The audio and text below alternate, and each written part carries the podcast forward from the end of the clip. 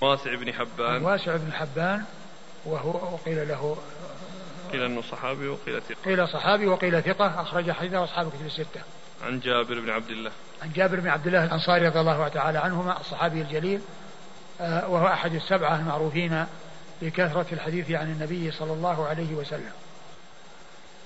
قال حدثنا محمد بن عبد الله الخزاعي وموسى بن إسماعيل قالا حدثنا أبو الأشهب عن أبي نضرة عن أبي سعيد الخدري رضي الله عنه أنه قال بينما نحن مع رسول الله صلى الله عليه وآله وسلم في سفر إذ جاء رجل على ناقة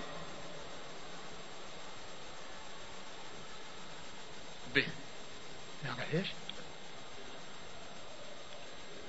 عندنا في النسخة به ناقة إيش؟ ناقة به. به؟ إيه. هكذا؟ إيه. وش بعدها؟ لا لا الصواب في النسخ الأخرى اللي مع الشباب. نسخة ال- الناقة له.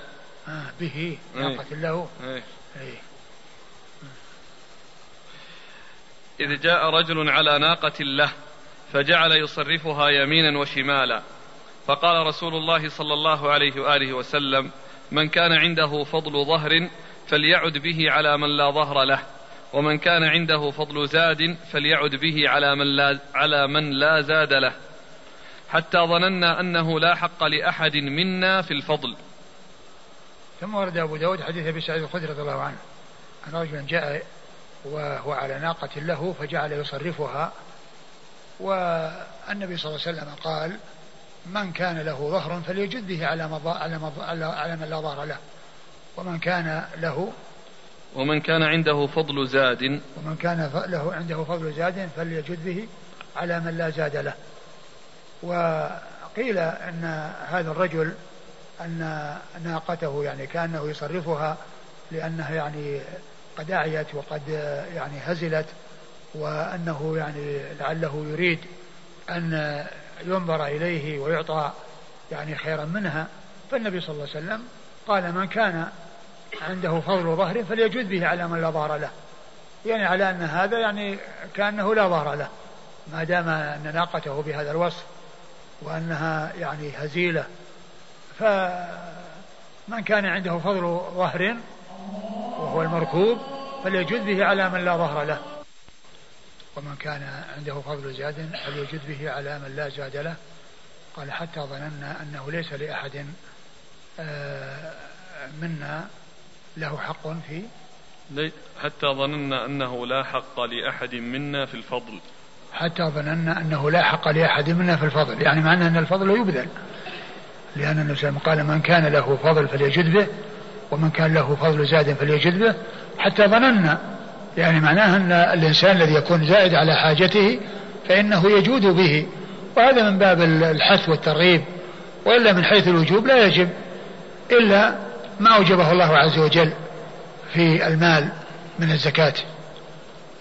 نعم. قال حدثنا محمد بن عبد الله الخزاعي. محمد بن عبد الله الخزاعي هو ثقة خير أبو داود بن ماجه. ثقة أخرجه أبو داود بن ماجه. وموسى بن إسماعيل. وموسى بن إسماعيل مر ذكره. عن أبي الأشهب. عن أبي الأشهب وهو جعفر بن حيان جعفر العطاري بن حيان وهو ثقة أخرجه أصحاب الكتب الستة. عن أبي نضرة. عن ابن نضرة وهو هو ال- ال- المنذر. نعم ابن ماجه المنذر بن مالك بن قطعة وهو ثقة أخرجه البخاري. تعليقا. تعليقا ومسلم وأصحاب السنن. عن أبي سعيد. عن أبي سعيد الخدري سعد سع- وهو سعد بن مالك بن سنان الخدري صاحب رسول الله صلى الله عليه وسلم وأحد السبعة المعروفين بكثره الحديث عن النبي صلى الله عليه وسلم. إسناد رباعي. ال- الإسناد شو؟ محمد بن عبد الله الخزاعي وموسى بن إسماعيل. نعم. عن أبي الأشهب. عن أبي الأشهب عن؟ أبي نضرة. عن؟ أبي سعيد. هذا رباعي نعم. لأن ال- الاثنين اللي في الأول في طبقة واحدة. في طبقة شيوخ أبي داود. وهو رباعي.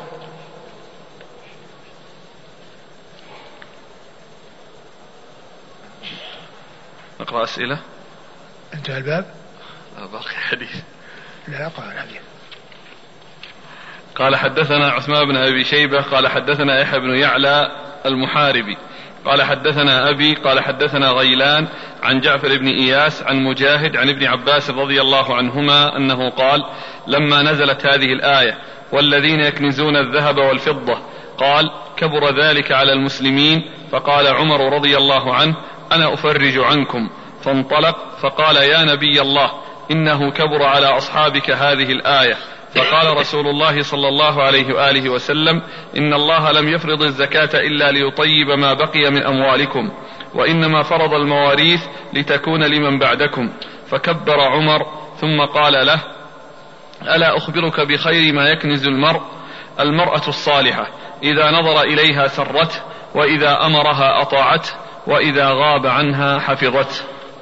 آه، أورد أبو داود بعد ذلك حديث آه، حديث ابن عباس حديث ابن عباس رضي الله تعالى عنهما أن النبي صلى الله عليه وسلم لما نعم. نزلت والذين والذين يكنزون الذهب والفضة ولا ينفقونها في سبيل الله فبشرهم بعذاب أليم شق ذلك على أصحاب رسول الله صلى الله عليه وسلم فقال عمر أنا أفرج عنكم يعني أنا أسعى في إزالة الحرج عنكم بسؤال رسول الله صلى الله عليه وسلم فذهب إليه وسأله فقال فقال إن الله لم يفرض الزكاة إلا ليطيب ما بقي من أموالكم. إن الله لم يفرض الزكاة إلا ليطيب ما بقي من أموالكم. إلا ليطيب ما بقي من أموالكم. يعني أن الزكاة لما فرضها الله عز وجل فإن ما, ما سواها آه، يكون طيبا لأنه أدي حقه الذي أوجبه الله تعالى فيه. وهذا مثل ما تقدم في الحديث السابق ما أدي زكاته فليس بكنز. ما أدي زكاته فليس بكنز. في باب يعني حد الكنز حد الغنى باب الكنز وحد الغنى. والحديث الذي مر فيه أن ما أدي زكاته فليس بكنز. فهنا قال إن الله ما فرض الزكاة إلا ليطيب ما بقي من أموالكم يعني بعد إخراج الزكاة. فالزكاة هي طهرة كما سبق أن كما جاء في القرآن وفي أموالهم صدقة تطهرهم وتزكيهم بها وصلي عليهم إنك إن صلاتك سكن لهم. فهي طهرة للمال وهي أيضا سبب في نمائه وكثرته وزيادته. إلا ليطهر. إلا ليطيب ما بقي من أموالكم. نعم. وإنما فرض المواريث لتكون لمن بعدكم. وإنما فرض المواريث لتكون من بعدكم. يعني معناه أنه في ميراث. لو كان الإنسان ينفق ما عنده إذا ما بقي ميراث. والله تعالى فرض المواريث. ومعناه أن الميراث لشيء موجود وشيء قد ادخر لكن إذا أديت الزكاة خرج من كونه كنزا وصار الإنسان يعني يستفيد منه في حياته وإذا مات انتقل إلى الورثة. ولو كان ما بيد الإنسان يبذل ولا يبقى عنده شيء خارج عن حاجته أو زائد عن حاجته ما بقي للوارثين شيء ما بقي مال يورث. ولكن الله عز وجل فرض الزكاة لتطيب ما بقي من المال وأيضا آه، آه، آه، فرض المواريث والمواريث إنما تكون بعد مال يوجد وبعد مال يجمع. لكن إذا جمع المال وأخرج زكاته خرج عن أن يكون كنزا فلا يعذب به يعذب به الإنسان. نعم. فكبر عمر. فكبر عمر يعني ل... ل... لكونه أعجبه ولكونه حصل المقصود وزال الحرج وزال الذي كان يخافه أصحاب رسول الله صلى الله عليه وسلم. وهذا يدلنا على أنه عند الأمور السارة وعند الأمور التي فيها فرح أنه يحصل التكبير. يعني لا يحصل التصفيق مثل ما يفعل كثير من الناس في هذا الزمان. ثم قال له ألا أخبرك بخير ما يكنز المرء؟ المرأة الصالحة. ثم قال له ألا أخبرك بخير ما يكنز المرء؟ يعني ما بعد ما ذكر الكنز الذي هو كنز المال وأن الإنسان يخرج زكاته فيخرج عن كونه كنزا. أخرج يعني أخبر عن الشيء الذي يعني يكون مع الإنسان والذي يكون يعني في أمام الإنسان وأنه خير ما يكنز المرأة زوجها الصالحة إذا نظر إليها سرته وإن أمرها أطاعته وإن غاب عنها حفظته في نفسها وماله. لا. وإن غاب هنا, عنها. هنا مختصر. إذا غاب عنها حفظته. وإن غاب عنها حفظته. نعم. فيعني بعدما ذكر ذلك الكنز الذي آه يعني يذهب وينتهي وقد يعني يعني يتلاشى وقد يبقى أرشد إلى الكنز الذي يكون في أمام الإنسان والذي يكون مع الإنسان والذي آه، صلته وثيقة بالإنسان آه، تسر تسره إذا نظر إليها لجمالها وتطيعه إذا أمرها وتحفظه إذا غاب. نعم. قال حدثنا عثمان بن أبي شيبة. عثمان بن أبي شيبة ثقة أخرجه البخاري ومسلم وأبو داود والنسائي في عمل اليوم والليلة وابن ماجه. عن يحيى بن يعلى المحاربي. عن يحيى بن يعلى المحاربي وهو ثقة أخرج أخرج أصحاب الكتب إلا الترمذي. ثقة أخرج أصحاب الكتب الستة إلا الترمذي. عن أبيه. عن أبيه يعلى بن الحارث. نعم. المحاربي وهو ثقة مثل ابنه. وهو ثقة مثل ابنه أخرج أصحاب الكتب إلا الترمذي. عن غيلان. عن غيلان وهو بن جامع وهو ثقة أخرج له. مسلم وأبو داود والنسائي بن ماجه. مسلم وأبو داود والنسائي بن ماجه. عن جعفر بن إياس. عن جعفر بن إياس وهو أبو وحشية المشهور بأبي وحشية. آه ثقة أخرج أصحاب الكتب الستة. عن مجاهد. عن مجاهد بن جابر المكي وهو ثقة أخرجه أصحاب الكتب الستة. عن ابن عباس. عن عباس وعبد الله بن عباس بن عبد المطلب بن عم النبي صلى الله عليه وسلم وأحد العباد الأربعة من الصحابة والحديث ضعفه الألباني وإسناده كما هو واضح في غاية الوضوح من جهة ثقة رجاله ولكن العلة فيه أن هناك واسطة بين غيلان وبين وبين أبي ابن أبي وحشية الذي هو جعفر بن إياس وهو عثمان أبي اليقظان وهو مجهول. أخرج له أبو داود أظن كذا. أسماء عثمان ولا أبو اليقظان؟ عثمان عثمان أبو اليقظان. عثمان. عثمان أبو اليقظان.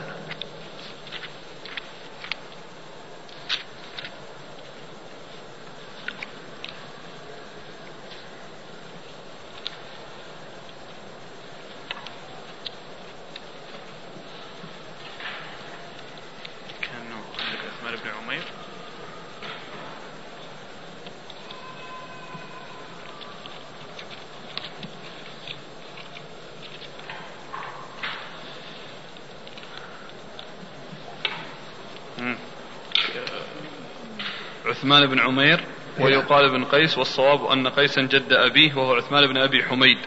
أيضا البجلي أبو اليقظان الكوفي الأعمى ضعيف اختلط وكان يدلس ويغلو في التشيع. أبو داود الترمذي وابن ماجه. أخرجه أبو داود الترمذي وابن ماجه. والألباني ذكره في السلسلة الضعيفة برقم 1319 1319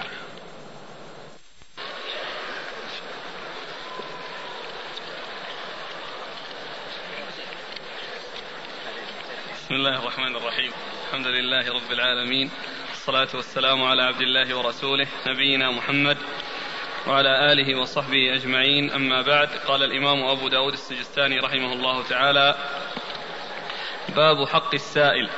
قال حدثنا محمد بن كثير قال أخبرنا سفيان قال حدثنا مصعب بن محمد بن شرحبيل قال حدثني يعلى بن أبي يحيى عن فاطمة بنت حسين عن حسين بن علي رضي الله عنهما أنه قال قال رسول الله صلى الله عليه وآله وسلم للسائل حق وإن جاء على فرس. اللي بعده. قال حدثنا محمد بن رافع قال حدثنا يحيى بن آدم قال حدثنا زهير عن شيخ قال رأيت سفيان عنده عن فاطمة بنت حسين عن أبيها عن علي عن النبي صلى الله عليه وآله وسلم مثله. بسم الله الرحمن الرحيم. الحمد لله رب العالمين وصلى الله وسلم وبارك على عبده ورسوله نبينا محمد وعلى آله وأصحابه أجمعين. أما بعد يقول الإمام أبو داود السجستاني رحمه الله تعالى باب حق السائل. آه، آه، ترجمة آه، ذكرها المصنف أخذا من ما جاء في الحديث للسائل حق ولو جاء على فرس. وأنه يعطى إذا كان سائلا وأنه وإن كان على هيئة حسنة فقد يكون له عذر فيعطى ولا يترك بدون إعطاء. هذا هو المقصود من الترجمة. وقد أورد أبو داود حديث الحسين أو علي رضي الله تعالى عنهما أن النبي صلى الله عليه وسلم قال للسائل حق ولو جاء على فرس. يعني ولو كانت هيئته يعني حسنة وجاء على فرس فقد تكون تلك الفرس يعني عارية وقد تكون له ولكن ليس عنده شيء أكثر منها. وأنه بحاجة إلى أكل وبحاجة إلى آه يعني طعام. ولو كان معه معه فرس فقد يكون نفد ما عنده. ولم يكن معه شيء فاحتاج إلى أن يسأل الناس. فاحتاج إلى أن يسأل الناس.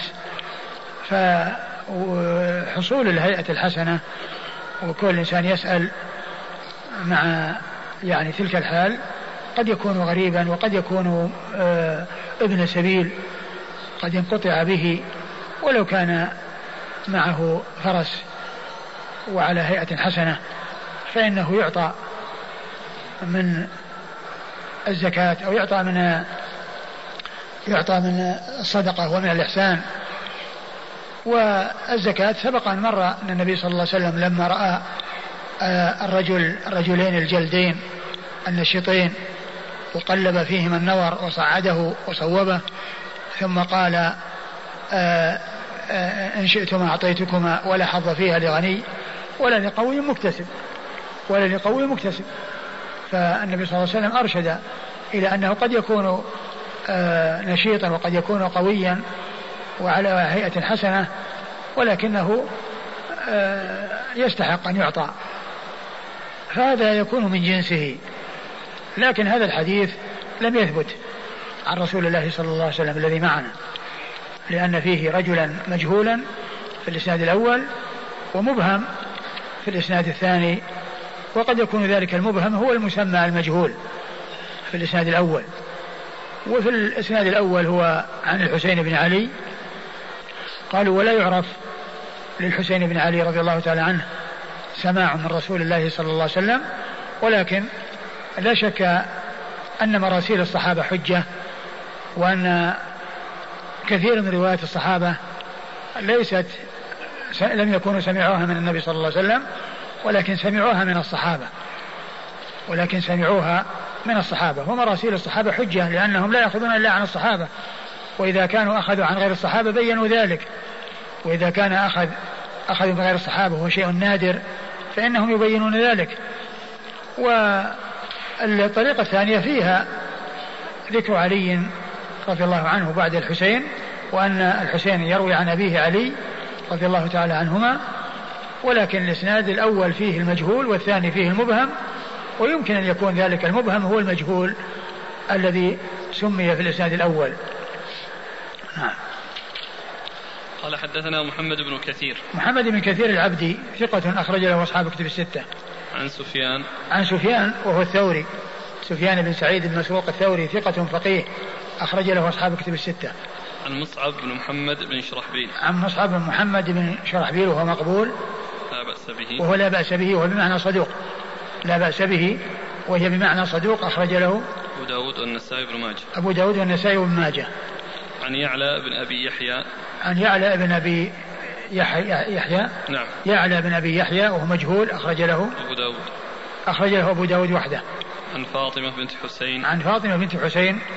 بن علي و وهي ثقة وهي ثقة أخرج لها. أبو داود والترمذي والنسائي في مسند علي وابن ماجه. أبو داود والترمذي والنسائي في مسند علي وابن ماجه. عن حسين بن علي. عن أبيها الحسين بن علي بن أبي طالب رضي الله تعالى عنهما. آه، أحد السبطين أحد سبطي الرسول صلى الله عليه وسلم ابني ابنته وهما سيد شباب أهل الجنة كما جاء ذلك عن رسول الله. رسول الله صلى الله عليه وسلم هو وأخوه سيد شباب أهل الجنة. وحديثه أخرجه أصحاب الكتب الستة. عن آه والإسناد الثاني. قال حدثنا محمد بن رافع. محمد بن رافع النيسابوري القشيري وهو ثقة أخرج له أصحاب الكتب الستة إلى ابن ماجه وهو شيخ الإمام مسلم فهو من بلده ومن قبيلته. هو من بلده ومن قبيلته هو نيسابوري كما أن مسلم نيسابوري. وكذلك أيضا هو قشيري كما أن مسلم قشيري. وهو متفق مع شيخه في القبيلة وفي البلد وخرج له أصحاب كتب الستة إلا ابن ماجه وقد أكثر عنه الإمام مسلم رحمه الله ورواية همام بن منبه الصحيفة المشهورة التي جاءت في الصحيحين يعني آه، فيها أشياء جاءت في الصحيحين وأشياء جاءت عند البخاري وأشياء جاءت عند مسلم. هي عند مسلم من من طريق محمد بن رافع عن عبد الرزاق. يعني فكل ما يأتي في صحيفة همام منبه في صحيح مسلم هو من طريق محمد بن رافع عن شيخه عبد الرزاق. عن عن يحيى بن آدم. عن يحيى بن آدم الكوفي ثقة أخرج له أصحاب كتب الستة. عن زهير. عن عن زهير بن معاوية وهو ثقة أخرج له أصحاب كتب الستة. عن شيخ. عن شيخ وهو مبهم. وهذا يقال له مبهم يعني كونه يذكر شخص بأن يقال شيخ أو رجل أو امرأة فإن هذا يقال له المبهم لأنه لم يسمى يعني ذكر يعني بوصف عام كأن يقال رجل أو يقال شيخ فيكون مبهما. وأما إذا ذكر اسمه ولم ينسب يقال له المهمل يقال له المهمل يعني أهمل عن, عن, عن أن ينسب فيكون محتملا لعدة أشخاص. مثل حماد إذا جاء غير منسوب يحتمل ابن سلمة ويحتمل آه، ابن زيد. يحتمل أن يكون حماد بن سلمة وأن يكون حماد آه، ابن زيد. ومثل سفيان إذا جاء مهمل يحتمل أن يكون ابن عيينة وأن يكون آه، الثوري. نعم. لكن هذا الشيخ حافظ يقول إنه هو المتقدم مصعب بن محمد بن شرحبيل. مصعب محمد؟ اي يعني وهو بال ما هو بأعلى؟ هكذا ذكر في يمكن يعني وهو طبقة مصعب؟ قال مصعب؟ المبهمات كذلك في تهذيب التهذيب. إيه.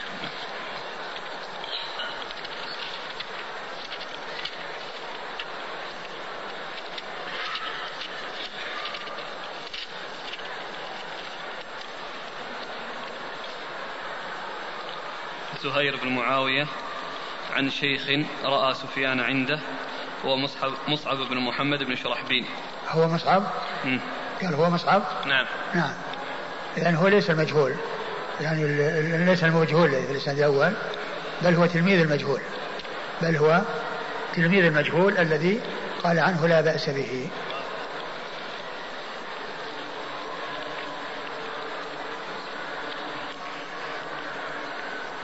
لكنه احتمال. ما هو؟ رأيت سفيان؟ قلتم أنه يحتمل.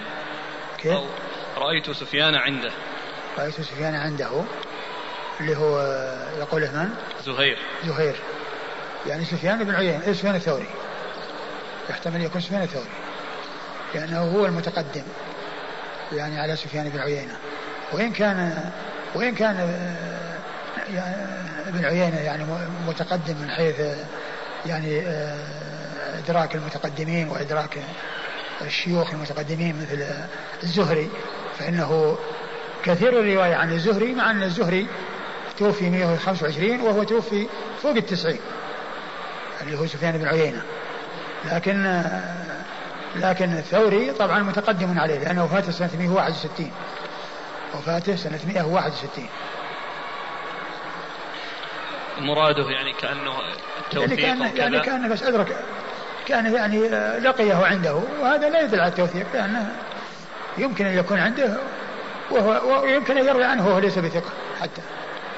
قد يروي عنه وهو ليس بثقة فضلا عن يكون عنده. عن فاطمة بنت حسين عن أبيها عن علي. عن فاطمة بنت حسين عن أبيها عن علي رضي الله تعالى عنه وهو أمير المؤمنين ورابع الخلفاء الراشدين الهادين المهديين صاحب المناقب الجمة والفضائل الكثيرة وحديثه عند أصحاب الكتب الستة. فإذا قيل أنه مصعب أصبح الإسناد يعني ما في كلام. هو الشيخ الألباني ذكره وذكر يعني ذكره عن جماعة يعني من الصحابة وقال إنها كلها ضعيفة. ولا أدري يعني إيش قال يعني عن هذا الإسناد لكن الأسانيد كلها ضعيفة عنده. ولا تتقوى. يعني الحديث لا لا أبدا. كلها ما تتقوى أبدا اعتبرها ضعيفة. كلها مع مع كثرة طرقها إذا كأن فيه اضطراب مرة عن حسين ومرة عن علي. يمكن يمكن. لا هو قضية عن حسين أو عن علي أو كونه عن علي أو كونه عن حسين يعني ما يؤثر يعني. هو أي واحد منهما يعني يأتي عنه الحديث آه، فإنه معتبر. علي رضي الله عنه آه، ما في إشكال الاتصال وأما بالنسبة للحسين فهو إذا لم يكن سمع فهو من مراسيل الصحابة. ومراسيل الصحابة كما معلوم حجة عند العلماء.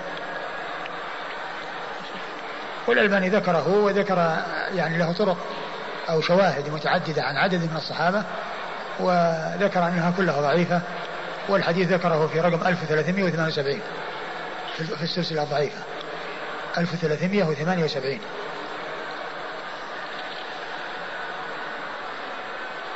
لأن الشيخ يرى أن المجهول هو يحيى يعلى بن أبي يحيى. إيه يعني إنه رأى يراه هكذا. ما أدري يمكن. يعني الشيخ إيه. نقل الاخ صبحي. إيه، يمكن هذا. يقول إن هذا الإسناد ضعيف أيضا لجهالة الشيخ الذي لم يسمى والظاهر أنه يعلى ابن أبي يحيى أيوة. الذي في الطريق الأول أيوة. وقد عرفت جهالته. أيوة. هو إذا كان مصعب ما في إشكال. مصعب يعني لا بأس لكن الاحتمال أقول الاحتمال يعني لا يزال قائم.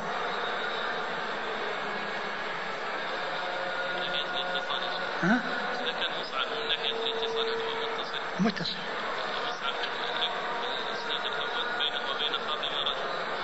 وهنا يروي عن من؟ لا يروي عن شيخ؟ لا مصعب مصعب يروي عن شيخ. لا هو قلنا إن الشيخ هو مصعب إيه إذا كان مصعب إيه. إيه, إيه يمكن. لأن هنا يعني الشيخ يعني هو الآن يروي عن عن فاطمة. نعم. وهناك فيه يعلى بين مصعب وبين فاطمة. إيه. اي نعم. يعني أقول ما ندري هل هل هل مصعب يروي عن فاطمة أو أدركها؟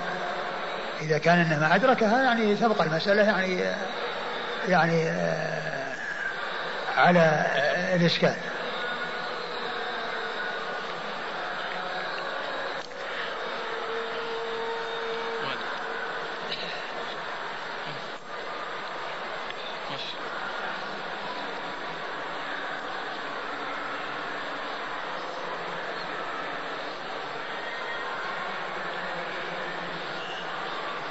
قال حدثنا قتيبة بن سعيد قال حدثنا الليث عن سعيد بن أبي سعيد عن عبد الرحمن بن بوجيد رضي الله عنه عن جدته أم عن جدته أم بوجيد رضي الله عنها وكانت ممن بايع رسول الله صلى الله عليه وآله وسلم أنها قالت له يا رسول الله إن المسكين لا يقوم لا يقوم على بابي فما أجد له شيئا أعطيه أعطيه إياه.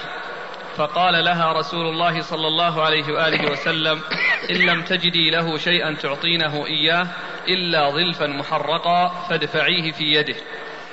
ثم ورد أبو داود حديث أم بجيد رضي الله تعالى عنها أن أنها قالت للنبي صلى الله عليه وسلم إن المسكين يعني يكون على بابي فلا أجد شيئا أعطيه إياه فقال عليه الصلاة والسلام إن لم تجدي إلا ظلفا ظلفا محرقا أو محرقا فأعطيه إياه. فهذا يدل على أن السائل يعطى ولو ولو قل ذلك الذي يعطى إياه. ما دام أن الإنسان لا يستطيع إلا أن يعطي هذا القليل فإنه لا يمتنع من إعطاء ذلك الشيء القليل. و والإنسان ينفق مما عنده وينفق مما أعطاه الله. ينفق ذو سعة من سعته ومن قدر عليه رزقه فلينفق مما آتاه الله. فهو يعطي على حسب ما عنده ولو لم يكن إلا تمرة. مثل ما جاء في الحديث في قصة المرأة التي جاءت إلى عائشة ولم تجد إلا يعني آه، تمرات ثلاث فأعطتها إياها فمعها بنتين فكل واحد أعطتها تمرة ثم إنها شقت التمرة الثالثة وأعطت كل واحدة منهما قطعة أو يعني نصف تمرة. فإعطاء السائل إعطاء المسكين أو إعطاء السائل ولو قل. ما دام هذا هو الذي يقدر عليه الإنسان. وكذلك أيضا يعني فيه كما جاء في الحديث لا تحقرن جارة أن تهدي إلى جارتها ولو في الاستنشاد يعني ولو كان شيء يسير يعني ما يستهان يعني بالشيء القليل. المهم أن يكون الإحسان و يعني بذل الإحسان صفة للإنسان ولو قل ذلك الشيء الذي يعطيه ما دام هذا هو الذي يقدر عليه. وقوله ظلفا محرقا يعني هذا فيه مبالغة إلى أن الشيء ولو كان قليلا مع أن الظلف المحرق يعني لا يستفاد منه إلا إذا كان الناس في مسغبة وكان في يعني آه، في قحط شديد فإنه يمكن أن يستفاد من كل شيء ولو كان قليل الفائدة. نعم. وقد سبق أن مر في الحديث ليس المسكين الذي ترد ترده التمرة والتمرتان واللقمة واللقمة والأكلة والأكلتان. يعني يعني يعطى الشيء الذي يتيسر. ولكن المسكين هو الذي لا يجد غنى يغنيه ولا يفطن الناس له فيتصدقون عليه. نعم. قال حدثنا قتيبة بن سعيد. قتيبة بن سعيد بن جميل بن طريف البغلاني ثقة أخرج له أصحاب الكتب الستة. عن الليث عن الليث بن سعد المصري ثقة فقيه أخرج له أصحاب الكتب الستة. عن سعيد بن أبي سعيد. عن سعيد بن أبي سعيد المقبوري وهو ثقة أخرج له أصحاب الكتب الستة. عن عبد الرحمن بن بوجيد. عن عبد الرحمن بن بوجيد وهو له رؤية ذكره بعضهم في الصحابة. ذكر له رؤية وقد ذكره بعضهم في الصحابة أخرج حديثه أبو داود الترمذي والنسائي أبو داود الترمذي والنسائي عن جدته وهي أخرج حديثها مثل نعم. أبو داود الترمذي والنسائي. نعم. خرج حديثها أبو داود الترمذي والنسائي. واسمها ذكر اسمها؟ أي أنها حواء. أي نعم حواء بنت عمرو. لا. ذكر أبو جيد الأنصارية يقال اسمها حواء صحابي. نعم. كان في بالي في عون المعبود إنه ذكر اسم أبيها. ما أدري هل هل الأمر كذلك؟ ها؟ بنت يزيد في تهذيب في في المعبود لأن كان في بالي انها بنت عمرو. حواء بنت يزيد بن السكن. بنت يزيد؟ نعم. بنت يزيد بن السكن. نعم.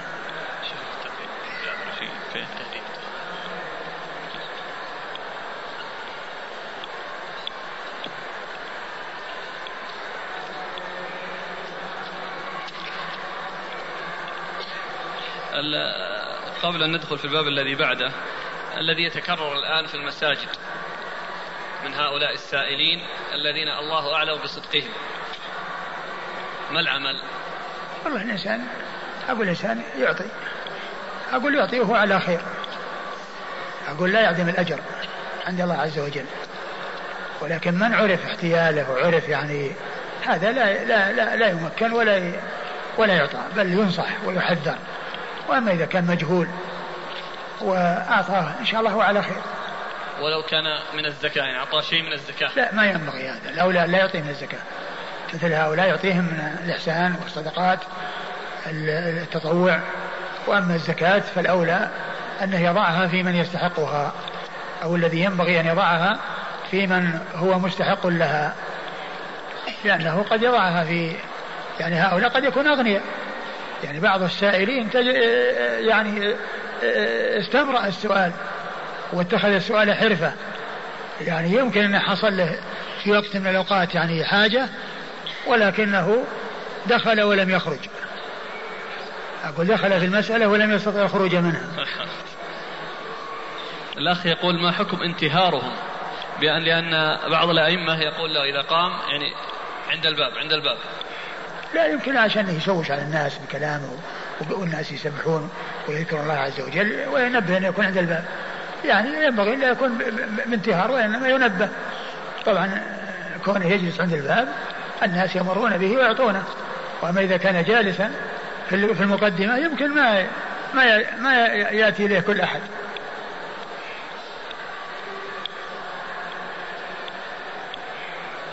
وبعض الناس تجده إذا قام يسأل يعني كأنه يلقي خطبة. يجيب له كلام كثير ويشغل الناس. مع أنه يكفي أن يبين أنه محتاج ويذهب يجلس على الباب. فيمكن الانتهار لأنه يعني يشغل الناس بكلامه وبكثرة يعني ما يقوله. والناس يذكرون الله عز وجل ويسبحون.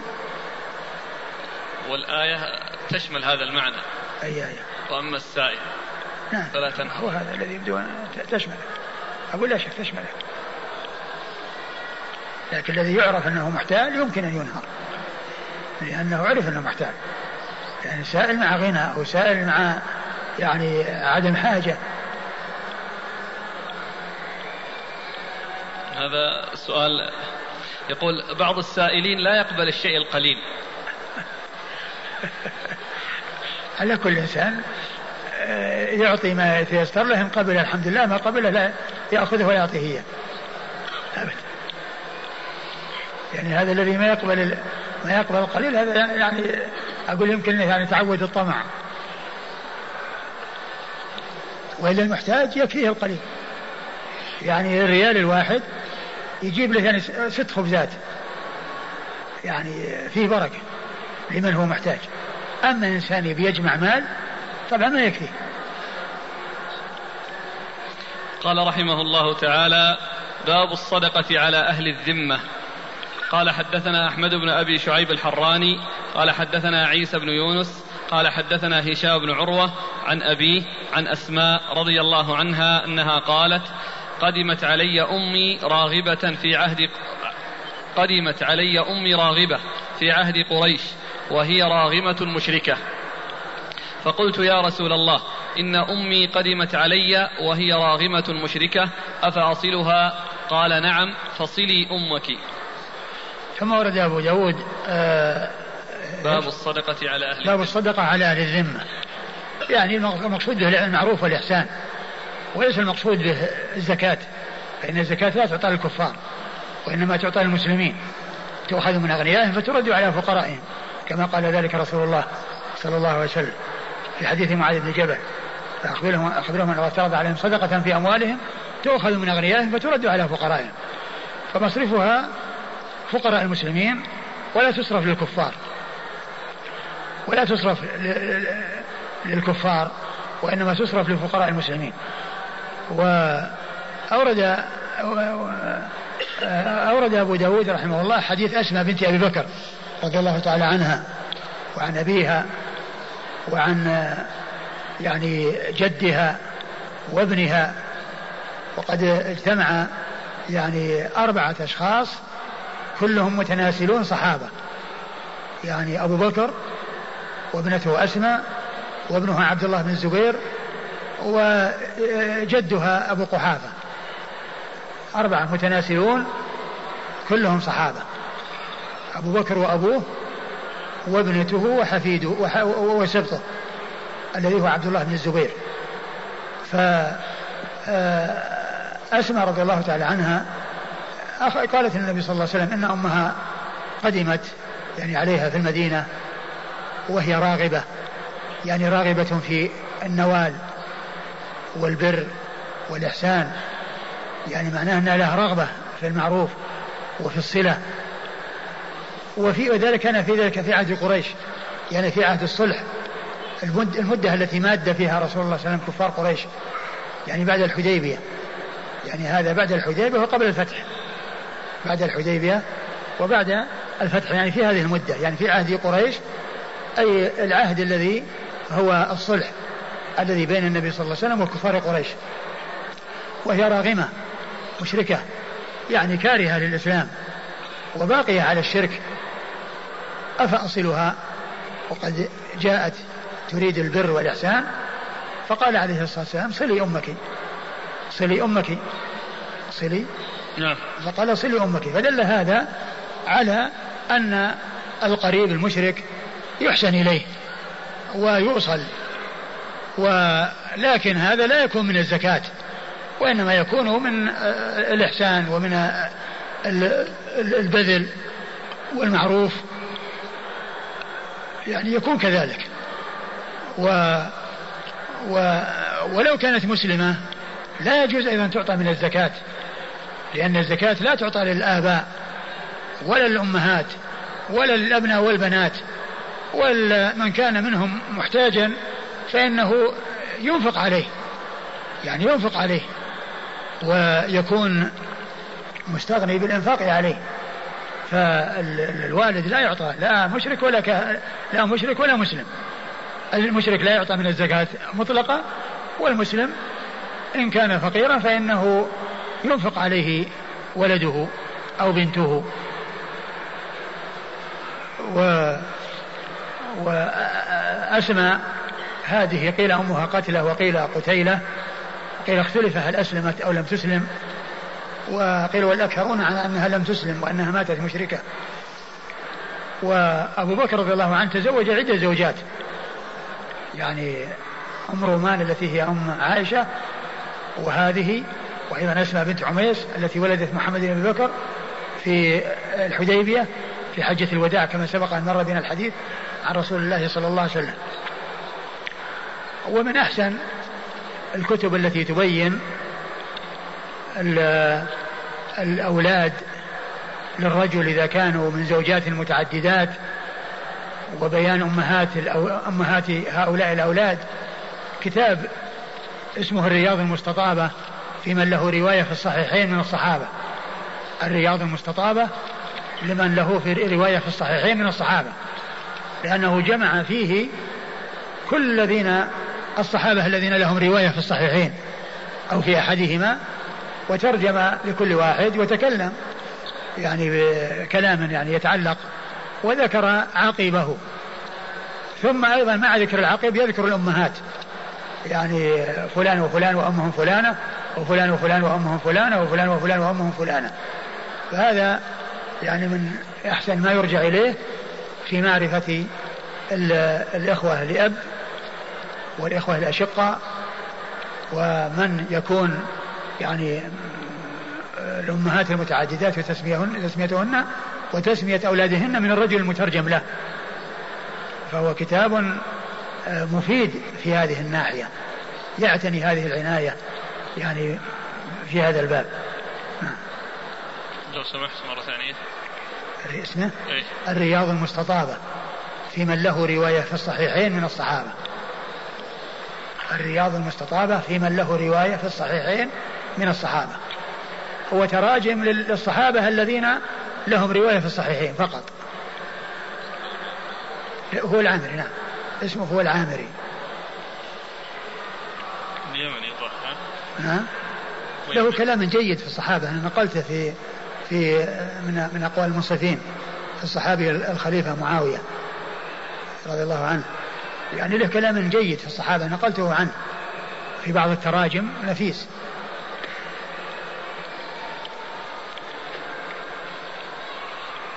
الترجمة على أهل الذمة. ممكن الذمة يعني آه، كما هو معلوم اللي هم اللي بين الناس وبينهم عهد. الذمة اللي بين الناس وبينهم عهد. يعني بخلاف أهل الحرب. عندنا أهل ذمة وعندنا المستأمنون وعندنا المعاهدون. كلهم كلهم يعني آه، كلهم يعني دربهم واحد. من يستؤمن ومن هو معاهد ومن يقال له ذمة. كل هؤلاء طريقهم واحد. ويقاسمهم في الحكم الحرفي. أي نعم ضدهم الحرب المحاربون. يعني عكس هؤلاء أو مقابل هؤلاء المحاربون. المستأمنون والذميون وال والمعاهدون يعني يقابلهم أهل الحرب المحاربون. الآية التي جاءت في القرآن آه، لا ينهاكم الله عن الذين يقاتلوكم في الدين ويخرجوكم من دياركم وان تبروهم وتقسطوا اليهم إن الله يحب المقسطين إنما ينهاكم الله عن الذين قاتلوكم في الدين واخرجوكم من دياركم وظهروا على إخراجكم أن تولوهم ومن يتولهم فأولئك هم الظالمون. قال حدثنا أحمد بن أبي شعيب الحراني. أحمد بن أبي شعيب أحمد بن عبد الله بن أبي شعيب وهو ثقة أخرج حديث البخاري و أبو داود الترمذي والنسائي. أبو داود وابو داود الترمذي والنسائي. عن عيسى بن يونس. عن عيسى بن يونس بن أبي إسحاق السبيعي ثقة أخرج له أصحاب كتب الستة. عن هشام بن عروة. عن هشام بن عروة ثقة أخرج له أصحاب كتب الستة. عن ابيه. عن أبيه عروة بن الزبير بن العوام وهو ثقة فقيه أحد فقهاء المدينة السبعة في عصر التابعين أخرج له أصحاب كتب الستة. عن أسماء. عن أسماء يعني أمه أسماء آه، بنت أبي بكر رضي الله تعالى عنها وحديثه أخرجه أصحاب كتب الستة. عروة بن الزبير عروة بن الزبير يعني لا يعني نعم هو هي أمه نعم.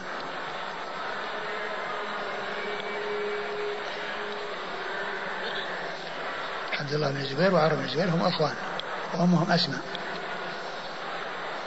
وأسماء هي قدمت مع المهاجرات الأول الأول مع رسول الله صلى الله عليه وسلم ولهذا ولد عبد الله بن الزبير في في قبة قبل أن يصل الناس إلى المدينة فكان أول مولود ولد بعد الهجرة والرسول حنكه حنكه الرسول صلى الله عليه وسلم وكان ذلك في قبى في أوائل الوصول إلى المدينة قبل أن يصل إلى داخل المدينة.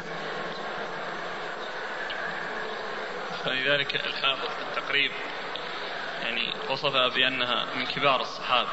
الأسماء؟ إيه. إيه؟ يقول أنها عاشت مئة سنة. عاشت مئة سنة؟ ما يشخص لها سن. ما شاء الله. هذا يحط مع سويد بن غفلة المعروف إيه بن سويد. قريب يعني والمعروف بن سويد.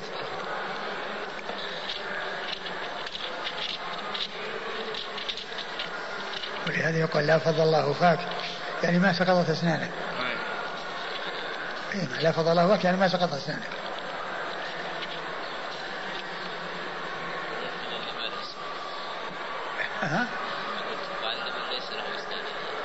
إيه هذه مثل ما يقال مثل التفدية. أقول التفدية بالأب والأم. يعني يمكن تحصل التفدية من من إنسان يعني أبوه وأمه غير موجودين راحوا. قال أسماء بنت أبي بكر الصديق ذات النطاقين زوج الزبير بن العوام من كبار الصحابة. عاشت مئة سنة وماتت سنة ثلاث أو أربع وسبعين. ثلاث أو أربع وسبعين. يعني ابنها متى توفي؟ عبد الله بن الزبير. قبلها عبد الله بن الزبير.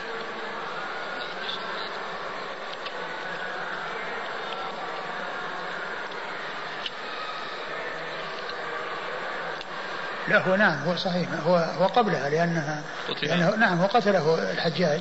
وقصة الحجاج مشهورة. أقول قصة الحجاج مشهورة. يعني إنها جاء إليها وقال لها قال ثم قالت إني سمع أن الرسول صلى الله عليه وسلم قال إنه يخرج في في ثقيف كذاب ومبير أما الكذاب فقد عرفناه وأما المبير فلا يخاله إلا أنت. وأما المبير فلا يخاله إلا أنت. والحديث في صحيح مسلم. والمبير هو المهلك. عبد الله بن الزبير بن العوام القرشي الأسدي أبو بكر وأبو خبيب بالمعجمة مصغر. كان أول مولود في الإسلام بالمدينة من المهاجرين وولي الخلافة تسع سنين إلى أن قتل في ذي الحجة سنة ثلاث وسبعين. ثلاث وسبعين. يعني معناه أمها إذا تكون في سنة 74 كان أنها بعده طبعا هي بعده بلا شك لكن هل هي بعده بقليل لأن ذي الحجة آخر السنة. م. وإذا كان عاشت بعده فتكون في السنة التي بعدها.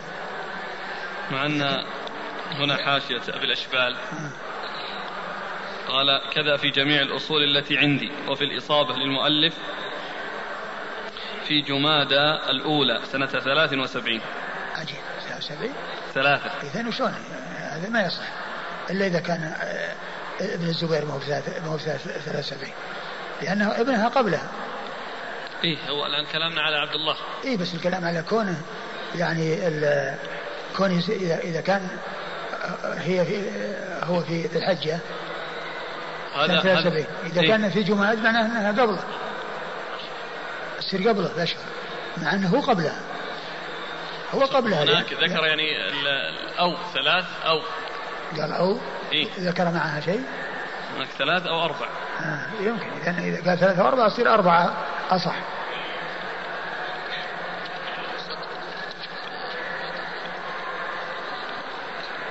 ثلاث أو أربعة إيه. أو ثلاث ثلاث أو أربع وسبعين. خلاص إذا هي أربع وسبعين إذا كان إذا كان أنه يعني في ذي الحجة سنة 73 لكن يقول هذا يقول آه، وفي في في الإصابة للمؤلف في جمادى الأولى سنة 73 وهو قول الجمهور من إفادات الدكتور بكر أبو زيد. 73 إيه في الإصابة أيوه. في جمادى الأولى من سنة 73 اللي هي لا اللي هو من اللي هنا. عبد الله بن الزبير. هو نفسه اللي في الوقت هذا؟ إيه؟ في سنة 73 إيه، في جمادى الأولى؟ إيه؟ إيه يمكن ما أدري. هو ممكن تكون هي في 73 لكن لكنها لكن هو هو في أقول هو في هو في وقت الحج وقبل الحج لأنه حج الحجاج. يعني وكان مع عبد الملك قال إنك تتبع ابن عمر. أقول تتبع ابن عمر حج بالناس. ما أدري هي تلك السنة أو سنة أخرى إذا كان يعني في ذي الحجة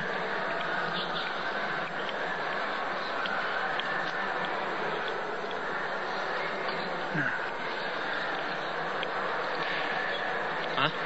عبد الله بن زهير الاسماء عبد الله الاسماء نعم نعم نمشي. ها؟ نمشي. الحديث يعني ما يطابق الآية في سورة لقمان وصينا الإنسان بوالديه حملته أمه وهنا على وهن ثم قال وإن جاهداك على أن تشرك بي. إلا إلا لا شك يطابق إلا يطابق الإحسان إيه؟ أقول يعني يعني موصى به ولو كان مشركين. ولو كان مشركين لا شك. قال رحمه الله تعالى باب ما لا يجوز منعه.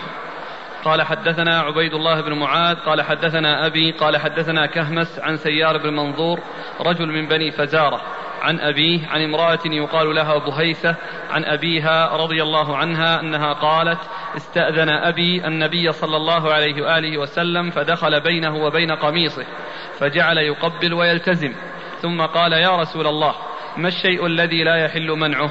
قال الماء. قال يا نبي الله ما الشيء الذي لا يحل منعه؟ قال الملح. قال يا رسول الله ما الشيء الذي لا يحل منعه؟ قال أن تفعل الخير خير لك. ثم ورد أبو داود باب ما لا يجوز منعه. نعم. باب ما لا يجوز منعه. يعني يقصد بذلك آه، الأشياء التي آه، الناس يحتاجون إليها ويعني آه، يتبادلونها ويكون من جنس ما مر في ذكر الماعون. ومنع عدم منع الماعون هذا يكون هذا من جنسه. فيكون الماء والملح ومن هذا القبيل. من الأمور التي يعني آه، هي يسيرة وسهلة وخفيفة والناس يحتاج بعضهم إلى بعض فيها بخلاف الأمور الكبيرة والأمور التي يعني آه، تكون لها شأن ولها وزن في نفوس الناس.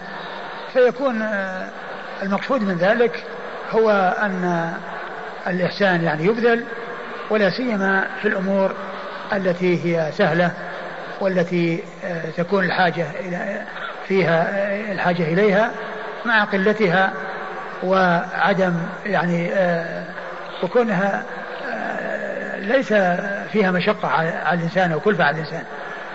لكن إذا كان المقصود به الملح الكثير طبعا هذا كما هو معلوم يبذل ما يحتاج إليه. وكذلك الماء يبذل ما يحتاج إليه. لكن إذا كان الماء كثيرا والإنسان يتعب في إخراجه فله أن يبيعه على من يحتاج إليه لسقي نخل أو ما إلى ذلك. و آه، أو, أو, أو الإنسان يعني يحوزه في سيارته فيبيعه على الناس. أقول لا بأس بذلك. يعني مثل هذه الأمور آه، آه، تبادلها وبذلها من بعض لبعض على على قلة وعلى يعني آه، خفة وسهولة هذا من الأمور التي يحتاج الناس بعضهم إلى بعض. لكن إذا صار الشيء كثير أو فهذا يكون من جنس الأموال. مثل آه، الإنسان يعني يكون مع سيارة يعبيها بالماء ويبيعها يبيعها لأنه ملكه ولأنه آه، يحمل يعني تبعه. من وراء السيارة من ناحية الصرف عليها من ناحية الوقود ومن ناحية أن كونه يعني آه، ملك هذا الماء فلا يلزمه أن يبذله الناس المجان وإنما يبيع للناس. لكن من طلب ماء يشرب أو طلب ملح. قليل ليصنع طعاما طعاما ما وجدوا معه ملح. تبين أنهم ما معهم ملح. ثم جاءوا يعني بعضهم يطلب الملح. سهل. الملح بس يعطيهم شيء يملحهم بطعامهم وأما كونه يطلب يعني شحنة سيارة ملح أو ما إلى ذلك طبعا هذه لا لا تبذل. آه، أورد أبو داود رحمه الله حديث بهيسة. بهيسة عن أبيها. عن أبيها. والحديث يعني سياقه عنها. أنها قالت إيش؟ استأذن أبي النبي صلى الله عليه وسلم. قالت استأذن أبي النبي صلى الله عليه وسلم. فدخل بين قميصه فدخل بين بينه وبين قميصه. يعني معناه إنه يعني كأنه آه يعني آه يعني يكون الجيب واسع وأدخل رأسه على يعني جهة منه فقبلها. يعني والحديث طبعا آه، آه، مما ضعف مما ضعفه الشيخ الألباني. ف... فجعل يقبل ويلتزم. أيوة. ثم قال يا رسول الله ما الشيء الذي لا يحل منعه؟ قال الماء. ما الشيء الذي لا يحل منعه؟ قال الماء. نعم. قال يا نبي الله ما الشيء الذي لا يحل منعه؟ قال يعني الملح. كرر ذلك فقال الملح. والملح والماء يعني كلهم الأشياء التي أمرها سهل وأمرها يسير والناس يحتاج بعضهم إلى بعض. فإذا طلب أحد ماء أعطيني ماء ما في بأس. يعني هذه الأمور سهلة اللي ما فيها ما فيها يعني حتى يعني نقص في المروءة. كل إنسان يعني يطلب ماء. لكن كونه يطلب يعني أشياء يعني أخرى طبعا هذه إن كان محتاج يعطى وإن كان مو محتاج يعني ينبغي أن يتعفف. قال يا رسول الله ما الشيء الذي لا يحل منعه؟ قال أن تفعل الخير خير لك. ثم بعد ذلك أرشد إلى أن الخير من حيث هو إذا فعله الإنسان ولو قل فإنه يكون خيرا للإنسان. كما قال الله عز وجل فمن يعمل مثقال ذرة خيرا يره. فمن يعمل مثقال ذرة خيرا يره. قال حدثنا عبيد الله بن معاذ. عبيد الله بن معاذ بن معاذ العنبري ثقة أخرج حديث البخاري ومسلم وأبو داود والنسائي. عن أبيه.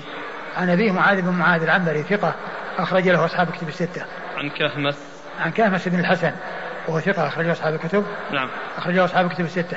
عن سيار بن منظور رجل من بني فزارة. عن سيار بن منظور رجل من بني فزارة وهو مقبول أخرجه أبو داود النسائي. مقبول أخرجه أبو داود النسائي. عن أبيه. عن أبيه منظور بن سيار وهو مقبول أخرجه مقبول أيضا أخرجه أبو داود النسائي. عن امرأة يقال لها بهيسة. عن امرأة يقال لها بهيسة وهي وحديث أخرجه أبو داود النسائي. عن أبيها. عن أبيها وهو قال عن شيء تعرف عن شيء؟ قال أبو بهيسة الفزاري صحابي مقل. قيل اسمه عمير. في التقريب؟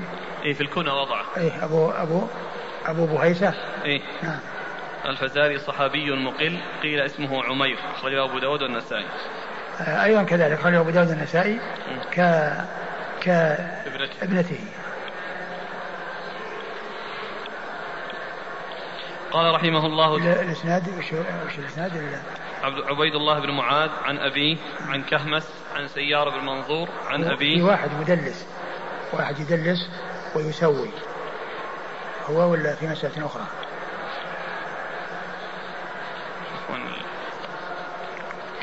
يعني سيار أما سيار ولا منظور؟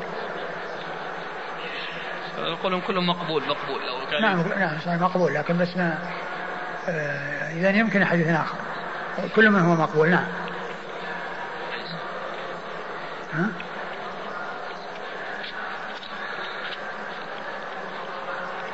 هي مثل مثل الصحابية أبو هيثم نقل قولين. قال لا تعرف ويقال لها صحبة. نعم. لا تعرف ويقال لها صحبة.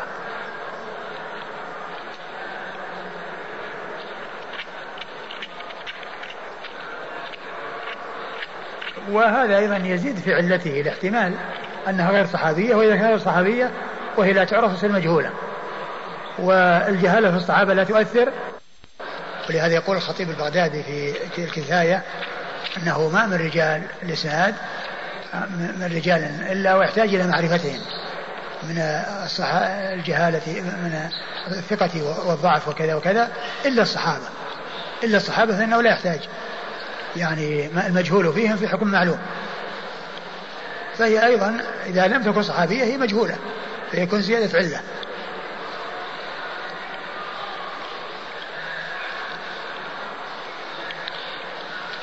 هذا الماء هنا الآن يعني الأسئلة جاءت عن ماء زمزم. بيع. نعم. بيع ماء زمزم. حكم. الإنسان إذا إذا راح بواية وجاب له واية للمدينة.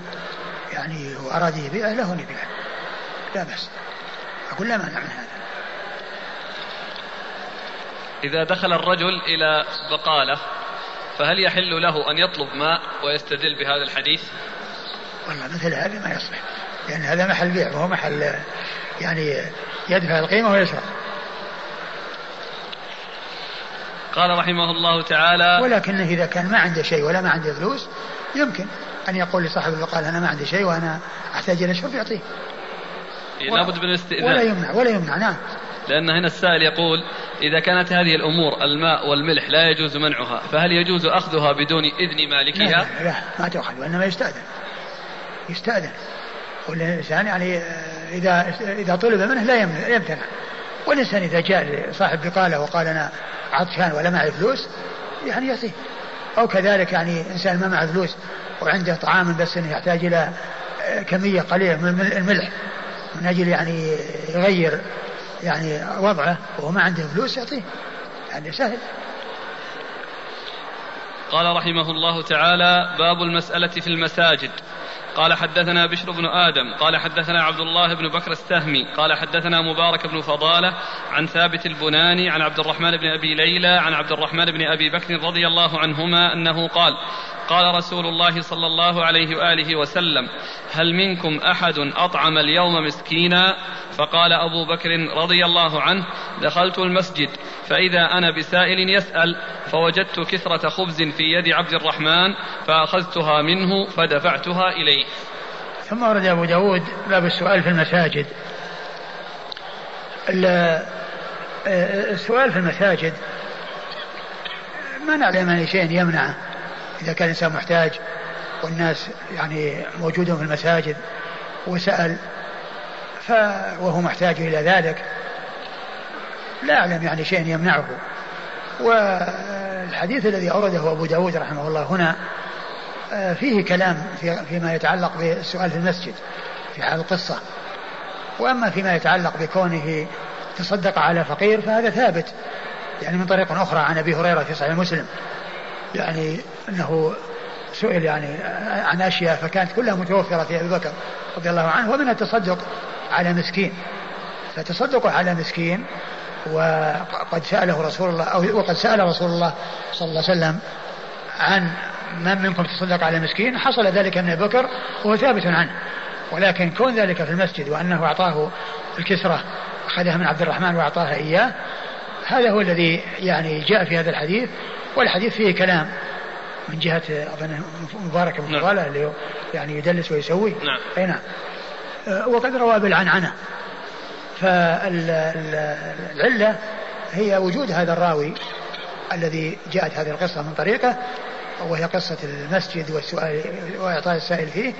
وأما أصل المسألة وهي إعطاء السائل وأن أبو بكر أعطى سائلا يعني في اليوم الذي سأل عنه النبي صلى الله عليه وسلم فهذا يعني آه، ثابت في صحيح مسلم. نعم.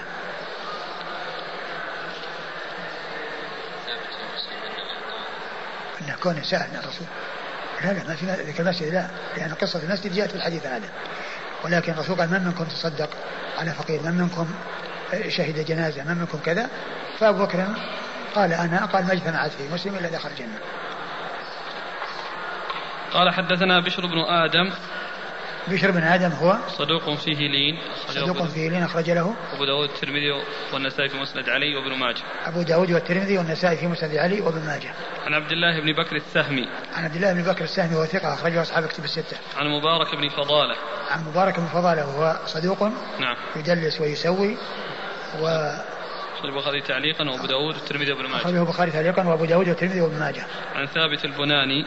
عن ثابت بن أسلم البناني ثقة أخرجه أصحاب كتب الستة. عن عبد الرحمن بن أبي ليلى. عن عبد الرحمن بن أبي ليلى وهو ثقة أخرجه أصحاب كتب الستة. عن عبد الرحمن بن أبي بكر عن عبد الرحمن بن أبي بكر رضي الله عنه وحديثه أخرجه أصحاب كتب الستة.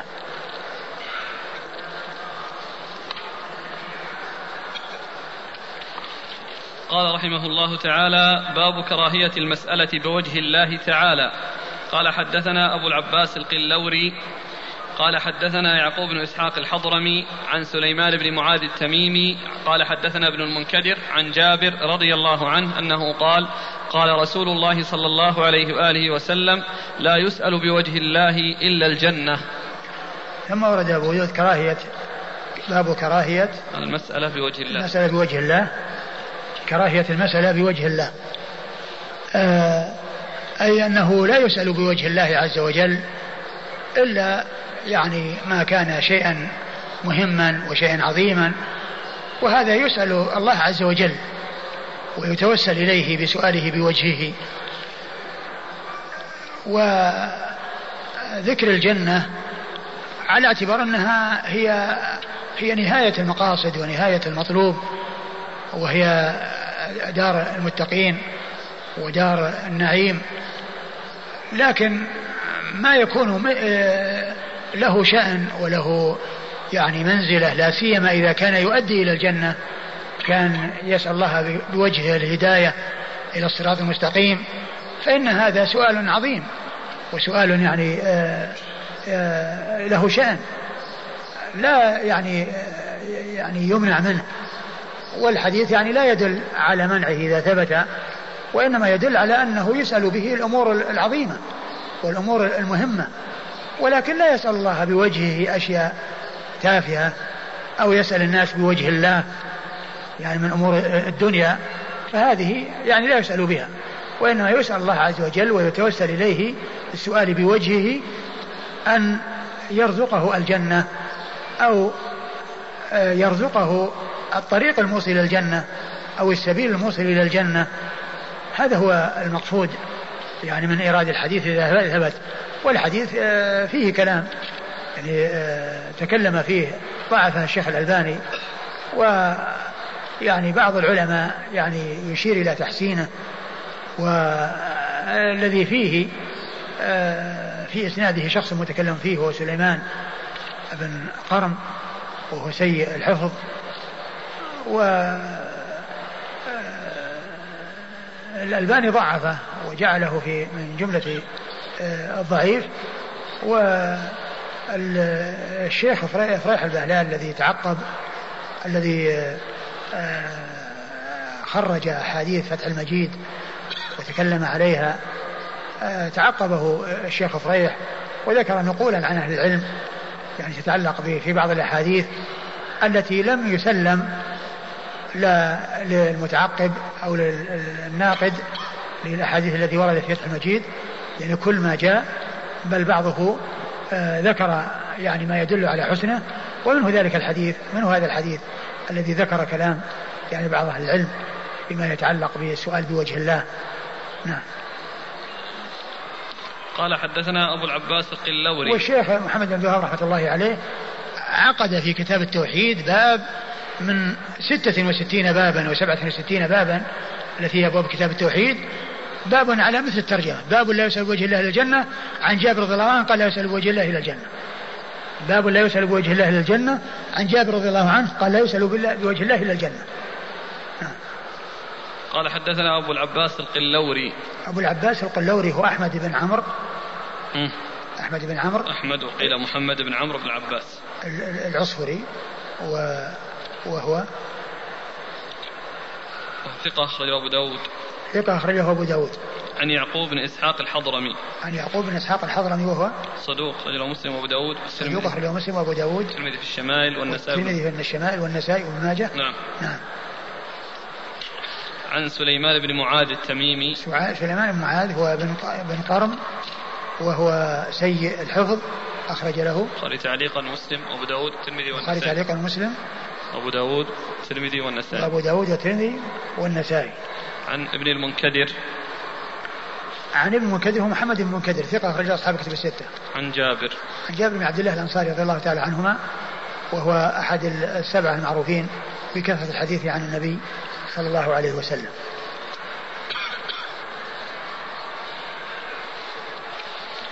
قال رحمه الله تعالى باب عطية من سأل بالله قال حدثنا عثمان بن أبي شيبة قال حدثنا جرير عن الأعمش عن مجاهد عن عبد الله بن عمر رضي الله عنهما أنه قال قال رسول الله صلى الله عليه وآله وسلم من استعاذ بالله فأعيذوه ومن سأل بالله فأعطوه ومن دعاكم فأجيبوه ومن صنع إليكم معروفا فكافئوه فإن لم تجدوا ما تكافئونه فادعوا له حتى تروا أنكم قد كافأتموه.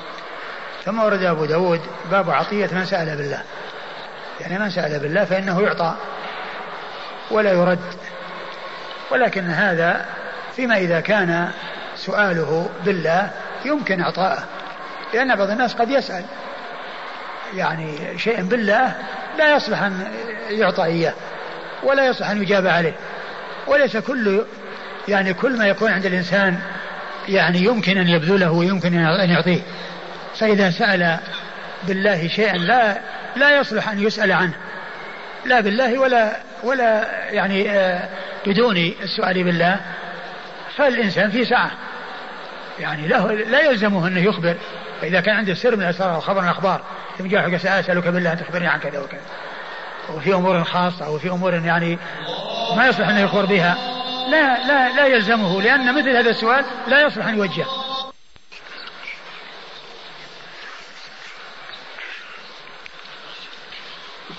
الحاصل أن السؤال بالله إذا كان من الممكن تحقيق يعني عطيته وتحقيق مراده يعني في الشيء الذي يمكن الإنسان يفعل الإنسان. وهذا هو الذي قصد بالترجمة وهو الذي أريد الحديث من أجله. لكن إذا كان السؤال في أمر يعني لا يصلح أن يجاب عليه بأن يسأل عن أمر لا ينبغي له أن يسأل عنه ولا يناسب أن يسأل عنه. فإنه لا يجاب. ويوضح هذا أن إبرار المقسم يعني أحيانا يعني يناسب أن يبرر المقسم وأحيانا لا يبرر. لا يحصل إبراره بأن يعني يحلف على شيء لا يصلح أن يحلف عليه. ويدل على ذلك قصة أبي بكر رضي الله عنه. لما الرسول صلى الله عليه وسلم ذكر أو ذكر له ذكر رؤيا بين يديه وأنه يعني نظر أن فيه يعني آه، ظلة تنطف سمنا وعسلا والناس يتكففون وأن كذا وذكر يعني أشياء. فقال أبو بكر إذن لي يا رسول الله أن أعبر هذه الرؤيا فقال اعبرها. فراح قال كذا ثم قال أقسمت عليك أو كذا أن أن تخبرني. قال أصبت بعضا وأخطأت بعضا. قال أقسمت أن تخبرني ماذا أخطأت؟ قال لا تحلف. فقال عليه السلام لا تحلف يعني ما أراد أن يبين يعني هذه الرؤيا وأن يفسرها صلى الله عليه وسلم. ومع ذلك أبو بكر حلف. فليس كل شيء يحلف عليه ينفذ وليس كل شيء يسأل به ينفذ. آه، أورد أبو, آه، آه، أبو داود حديث حديث إيش؟ عبد الله بن عمر. حديث عبد الله بن عمر رضي الله تعالى عنهما أن النبي صلى الله عليه وسلم قال من سأل بالله فأعطوه ومن استعاذ بالله فأعيدوه. ومن صنع إليكم معروفا فكافئوه فإن لم تجدوا ما تكافئونه فادعوا له حتى تروا أنكم قد قد كافأتموه. قولوا من سأل بالله فأعطوه يعني ذكرت. ومن استعاذ بالله فأعيدوه قيل إنه استعاذ بالله وأمكنكم إعادته من ذلك الشيء الذي استعاذ بالله منه فأنتم حققوا له. ذلك الذي استعاذ بالله منه. وقيل إنه إذا حصل استعاذة من الإنسان نفسه يعني بأنه يعاد يعني فيكون إما أن يكون استعاذ بالله يعني من أمر من الأمور يمكن الإنسان أن يعيذ منه وأن يساعد عليه وأن يخلص منه أو استعاذ من الإنسان. يعني في أمر من الأمور فإنه آه، يحقق له الشيء الذي يريد. مثل ما جاء في قصة المرأة التي قالت أعوذ بالله منك فقال قد عدت بمعاذ الحقي بأهلك الرسول صلى الله عليه وسلم. ف يعني يكون معناه إما هذا وإما هذا يحتمل هذا ويحتمل هذا. ومن ومن صنع إليكم معروفا فكافئوه. ومن صنع يعني أحسن إليكم قابلوا الإحسان بالإحسان. هل جزاء الإحسان إلا الإحسان؟ و آه، وقد جاء في نصوص الكتاب والسنة يعني ما يدل على مقابلة الإحسان بالإحسان بل ومقابلة الإساءة بالإحسان. بل ومقابلة الإساءة بالإحسان. فإن لم تجدوا ما تكافئونه فادعوا له حتى تروا أنكم قد كافأتموه. والدعاء يمكن أن يكون أيضا مع الإحسان ومع المكافأة لكن الإنسان الذي لا يستطيع المكافأة لا أقل من الدعاء. لا أقل من الدعاء. والدعاء سهل ميسور. الإنسان يدعو له إما أن يكرر أو يكفي. لأنه قد جاء في الأحاديث من الحديث من, من قال لصاحبه جزاك الله خيرا فقد أبلغ في الثناء. إيش لفظ الحديث في آخره؟ ومن صنع؟ ومن صنع إليكم معروفا فكافئوه. فإن لم تجدوا ما تكافئونه فادعوا له حتى تروا أنكم قد كافأتموه. نعم. فيه ومن دعاكم فأجيبوه. ومن دعاكم فأجيبوه. يعني دعا إلى طعام فأجيبوه. ولكن هذا كما هو معلوم أيضا من حق المسلم على المسلم إذا دعاه يجيبه.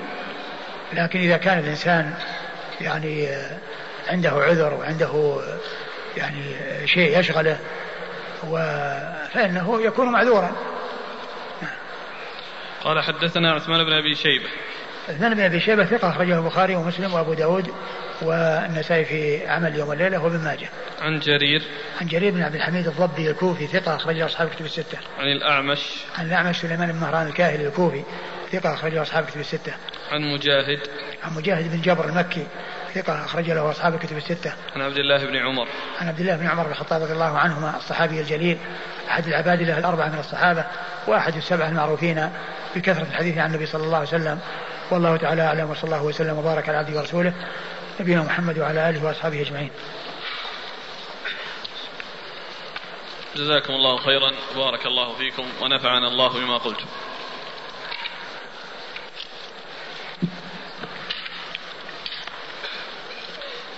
يقول السائل هل صحيح أن ابن عباس رضي الله عنهما يقول أن قاتل النفس متعمدا ليس له توبة؟ جاء عنه ذلك وجاء عنه الرجوع. جاء عنه الرجوع عن ذلك رضي الله عنه. والرجوع نقله الألباني ما أدري في أي مكان. الألباني نقله يعني عنه. فجاء عنه ذلك وجاء عنه الرجوع. إذا صليت قبل الظهر اثنتين وأقيمت الصلاة هل أصلي بعدها أربع؟ أنه سبق أن مر بين الحديث يعني يتعلق بهذا وبحثناه وكان يعني أحد إخواننا أحضر لنا يعني نصوص تدل على رجوع ابن عباس رضي الله عنه. يقول الأخ بسام في السلسلة المجلد السادس. السادس آخر. أيوه القسم الثاني والقسم الأول. القسم الثاني من المجلد الس... من الجزء السادس. إيه. فأنا أذكر أن فيه يعني نقل يعني نقول تدل على رجوعه. رضي الله تعالى عنه وأرضاه. هذا يمكن أقول يمكن يعني يعني يذكر أو يعني المكان الذي حصل فيه يعني هذا الشيء. المكان الذي يعني ذكره الألباني أو رقم الحديث الذي ذكره فيه الألباني حتى تكمل الفائدة. صلى ركعتين. قبل الظهر أقيمت الصلاة. هل يقضيهما الركعتين الباقيتين بعد الصلاة؟ وكذلك نعم. إذا فاتته الأربع كلها هل يصلي ست بعد الصلاة؟ نعم الظهر؟ لكنها لكنها يقضيها بعد بعد الراتبة البعدية. لأن البعدية تكون بعدها وتلك قضاء. لأن هذه تكون أداء اللي هي البعدية بعد الصلاة مباشرة. ثم يقضي الثنتين إذا كان بقي عليه ثنتين أو الأربعة إذا كان ما تمكن من الأربعة كون الحاكم يحكم بغير ما أنزل الله سواء جحودا أو مستهينا أو سواء كان خائفا أو لهوى في نفسه. هل هذا يضر المسلم في شيء؟ أقصد أقصد للمسلم الانشغال بهذه القضية هل هو كافر أو غير كافر؟ آه انشغال المسلم بمسائل العلم والاهتمام بها مطلوب ولكن ما يكون شغله الشاغل هذه المسألة بالذات ويترك مسائل العلم. بسم الله الرحمن الرحيم. الحمد لله رب العالمين. الصلاة والسلام على عبد الله ورسوله نبينا محمد وعلى آله وصحبه أجمعين. أما بعد. قال الإمام أبو داود السجستاني رحمه الله تعالى باب الرجل يخرج من ماله قال حدثنا موسى بن إسماعيل قال حدثنا حماد عن محمد بن إسحاق عن عاصم بن عمر بن قتادة عن محمود بن لبيد.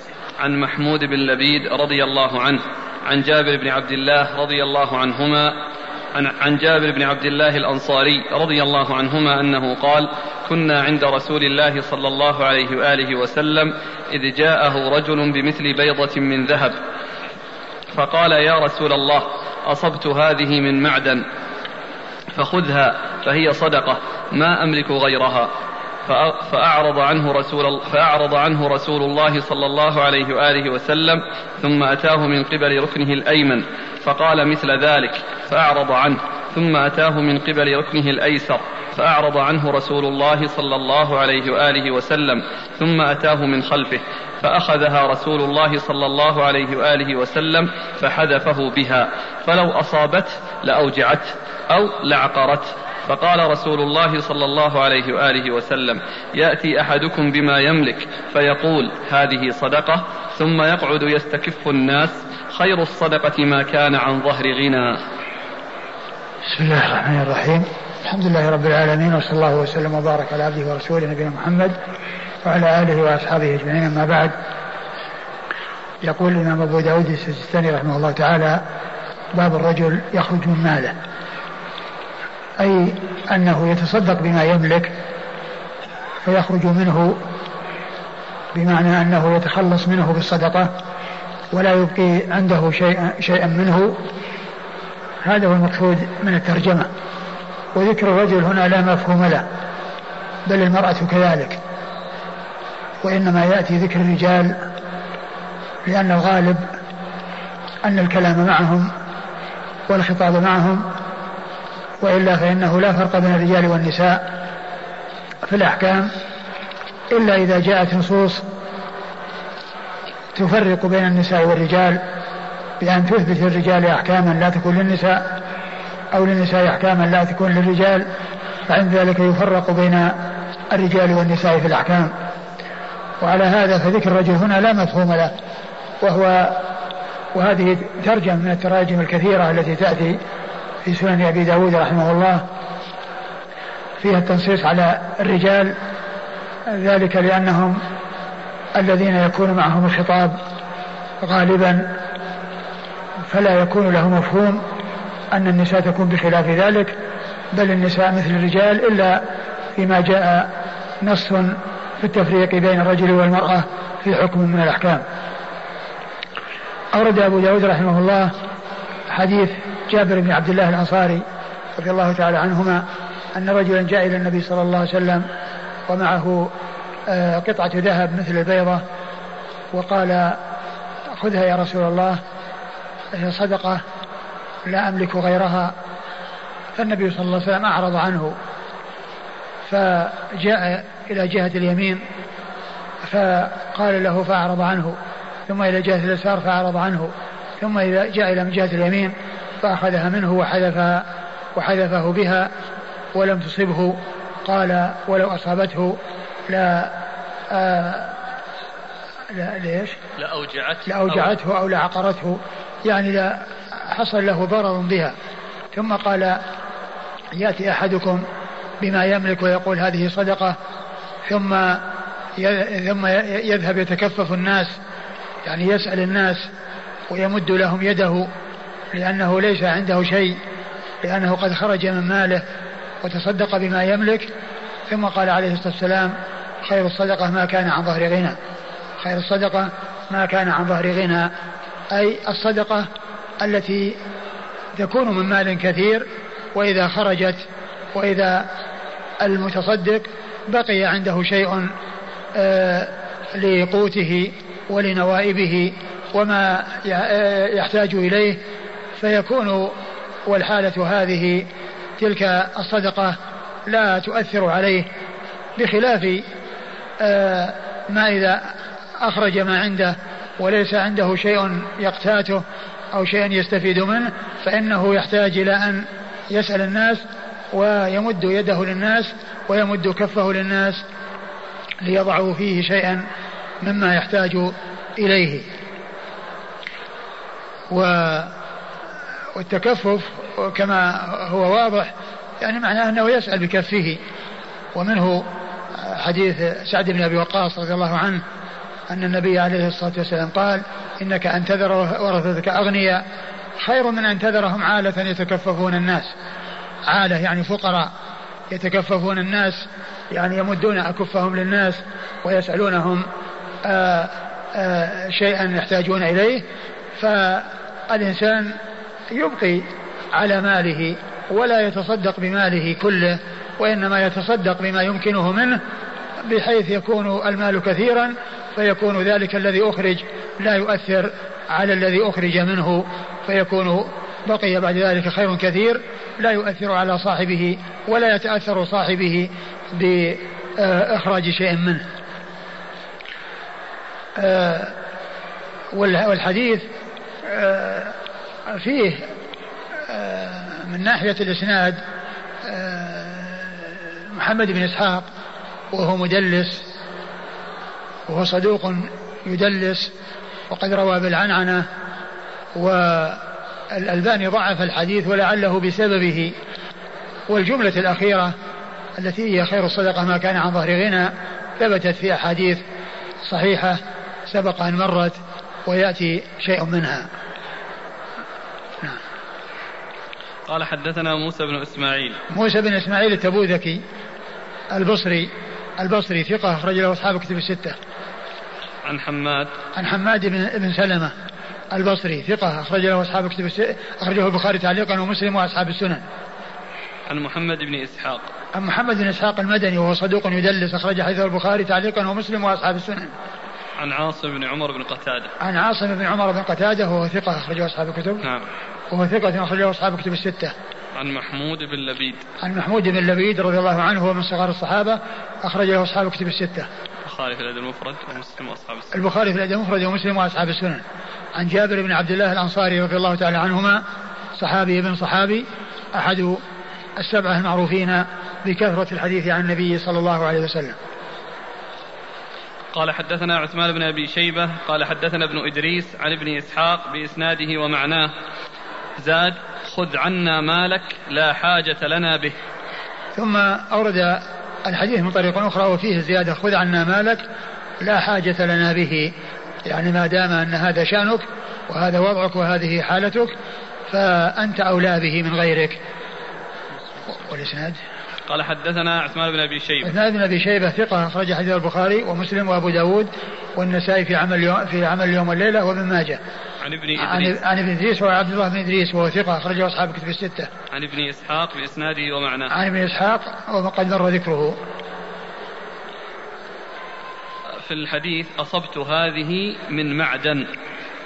يعني معناه كأنه أخذها يعني من مكان فيه معادن. يعني قطعة من الذهب من مكان أي من من معدن يعني من مكان يعني يستخرج منه معادن يعني معدن ذهب.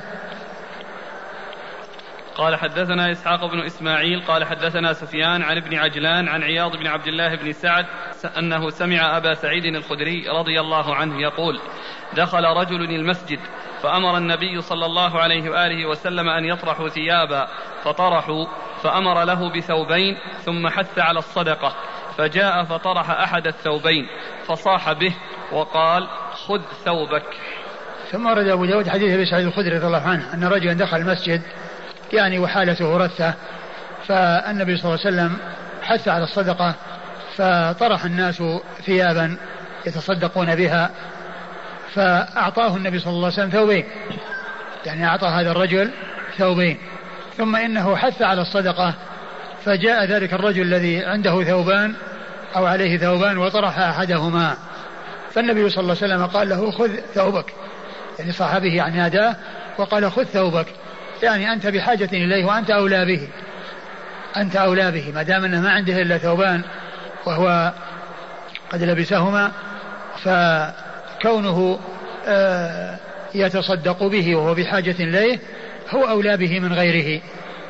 فمحل الشاهد منه أنه لما كان ليس عنده شيء وليس عنده إلا الثوبان وليس عنده إلا هذان الثوبان وألقى أحدهما أمره النبي صلى الله عليه وسلم بأن يأخذه وألا يلقي لأنه ليس عنده شيء. فهذا وإن كان لم يتصدق بكل ما عنده إلا أن إلا أنه لا شبيه بالذي صدق بما عنده لأنه ما أبقى إلا ثوبا يستر عورته. ما أبقى إلا ثوبا يستر عورته. دخل رجل المسجد فأمر النبي صلى الله عليه وسلم أن يطرحوا ثيابا فطرحوا فأمر له بثوبين. ثم حث على الصدقة. يعني كان في وقت آخر. لأن الثوبين هذه يعني أخذهما ثم بعد ذلك حث على الصدقة فطرح أحد الثوبين فيه أنه هذا هو الذي دخل والخطيب والنبي جاء في بعض الروايات هذا الشيء. جاء في بعض الروايات عند بعض الأئمة أنه دخل والرسول صلى الله عليه وسلم يخطب. قال حدثنا إسحاق بن إسماعيل.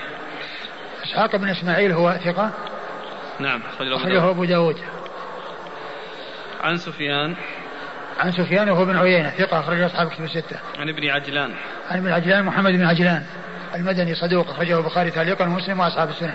عن عياض بن عبد الله بن سعد. عن عياض بن عبد الله بن سعد وهو ثقة أخرجه أصحاب كتب الستة. عن أبي سعيد الخدري. عن أبي سعيد الخدري وسعد بن مالك بن سنان الخدري رضي الله عنه صاحب رسول الله صلى الله عليه وسلم وأحد السبعة المعروفين بكثرة الحديث عن النبي صلى الله عليه وسلم.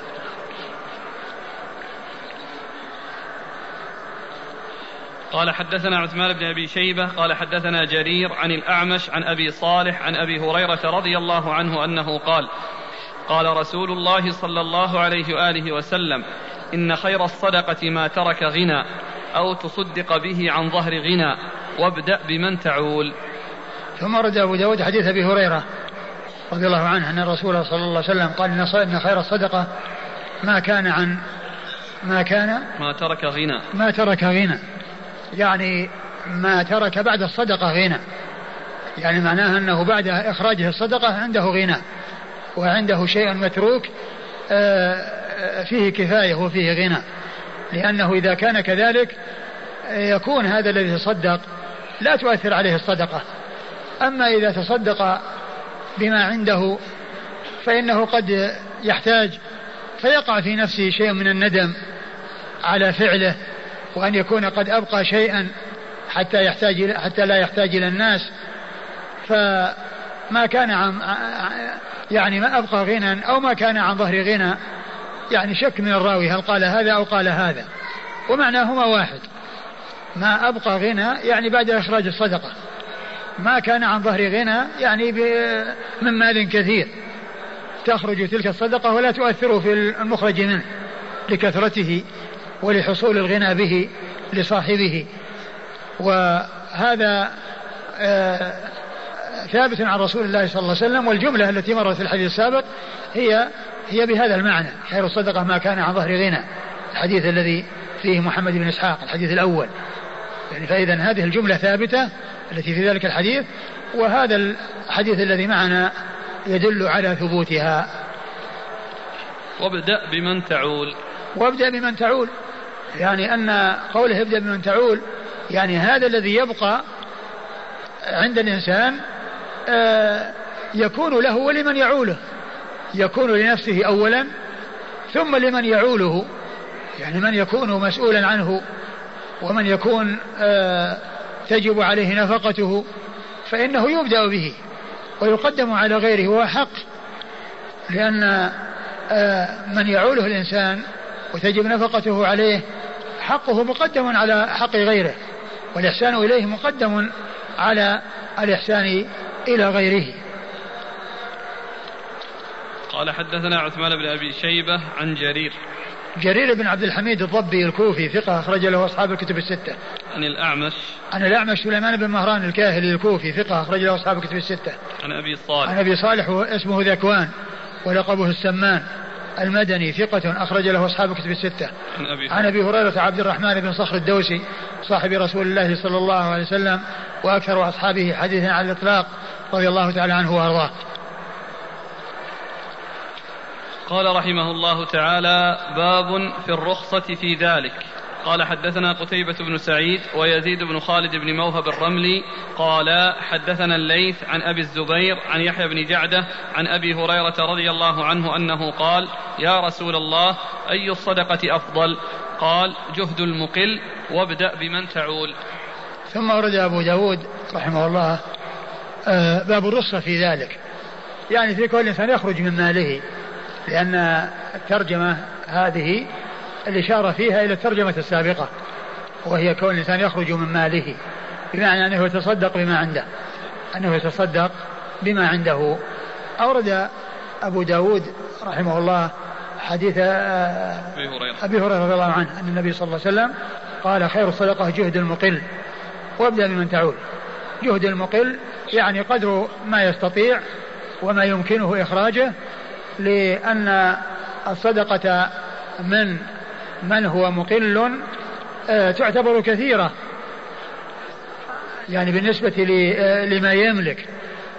يعني بخلاف الإنسان الذي عنده المال الكثير ويخرج آه، من ماله يعني شيء قليل فإنها بالنسبة لما يبقي تكون كثيرة.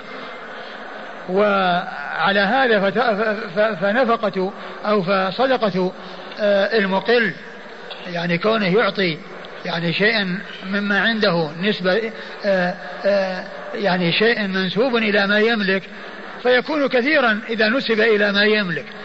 ولكن الذي يكون عنده المال الكثير ثم ينفق منه يعني شيء يسير فإنه يكون قليلا بالنسبة لما يملك فيكون هذا الذي أنفقه ذلك المقل يعني يكون كثيرا لأن هذا جهده وهذا طاقته.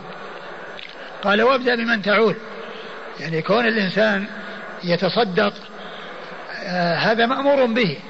ولكن من يعوله الإنسان هو أولى بالبر والإحسان وأولى بالمعروف و آه الذي يعوله الإنسان وتجب نفقته عليه مقدم الإحسان إليه على الإحسان إلى غيره أو على غيره. نعم. ستأتي. ستأتي قصة أبو بكر. نعم. قال حدثنا قتيبة بن سعيد. قتيبة بن سعيد بن جميل بن طريف البغلاني ثقة أخرج له أصحاب كتب الستة. ويزيد بن خالد بن موهب الرملي. ويزيد بن خالد بن موهب الرملي وهو ثقة أخرجه أبو داود النسائي بن ماجه. ثقة أخرجه أبو داود النسائي بن ماجه. عن الليث. عن الليث بن سعد المصري ثقة فقيه. أخرج له أصحاب الكتب الستة. عن أبي الزبير. عن أبي الزبير محمد بن مسلم بن تدرس المكي. صدوق أخرج له أصحاب الكتب الستة. عن يحيى بن جعدة. عن يحيى بن جعدة وهو؟ ثقة أخرج أبو داود الترمذي في الشمائل والنسائي بن ماجه. وهو ثقة أخرج له أبو داود والترمذي في الشمائل والنسائي وابن ماجه. عن أبي هريرة. عن أبي هريرة رضي الله عنه وقد مر ذكره. قال حدثنا أحمد بن صالح وعثمان بن أبي شيبة وهذا حديثه.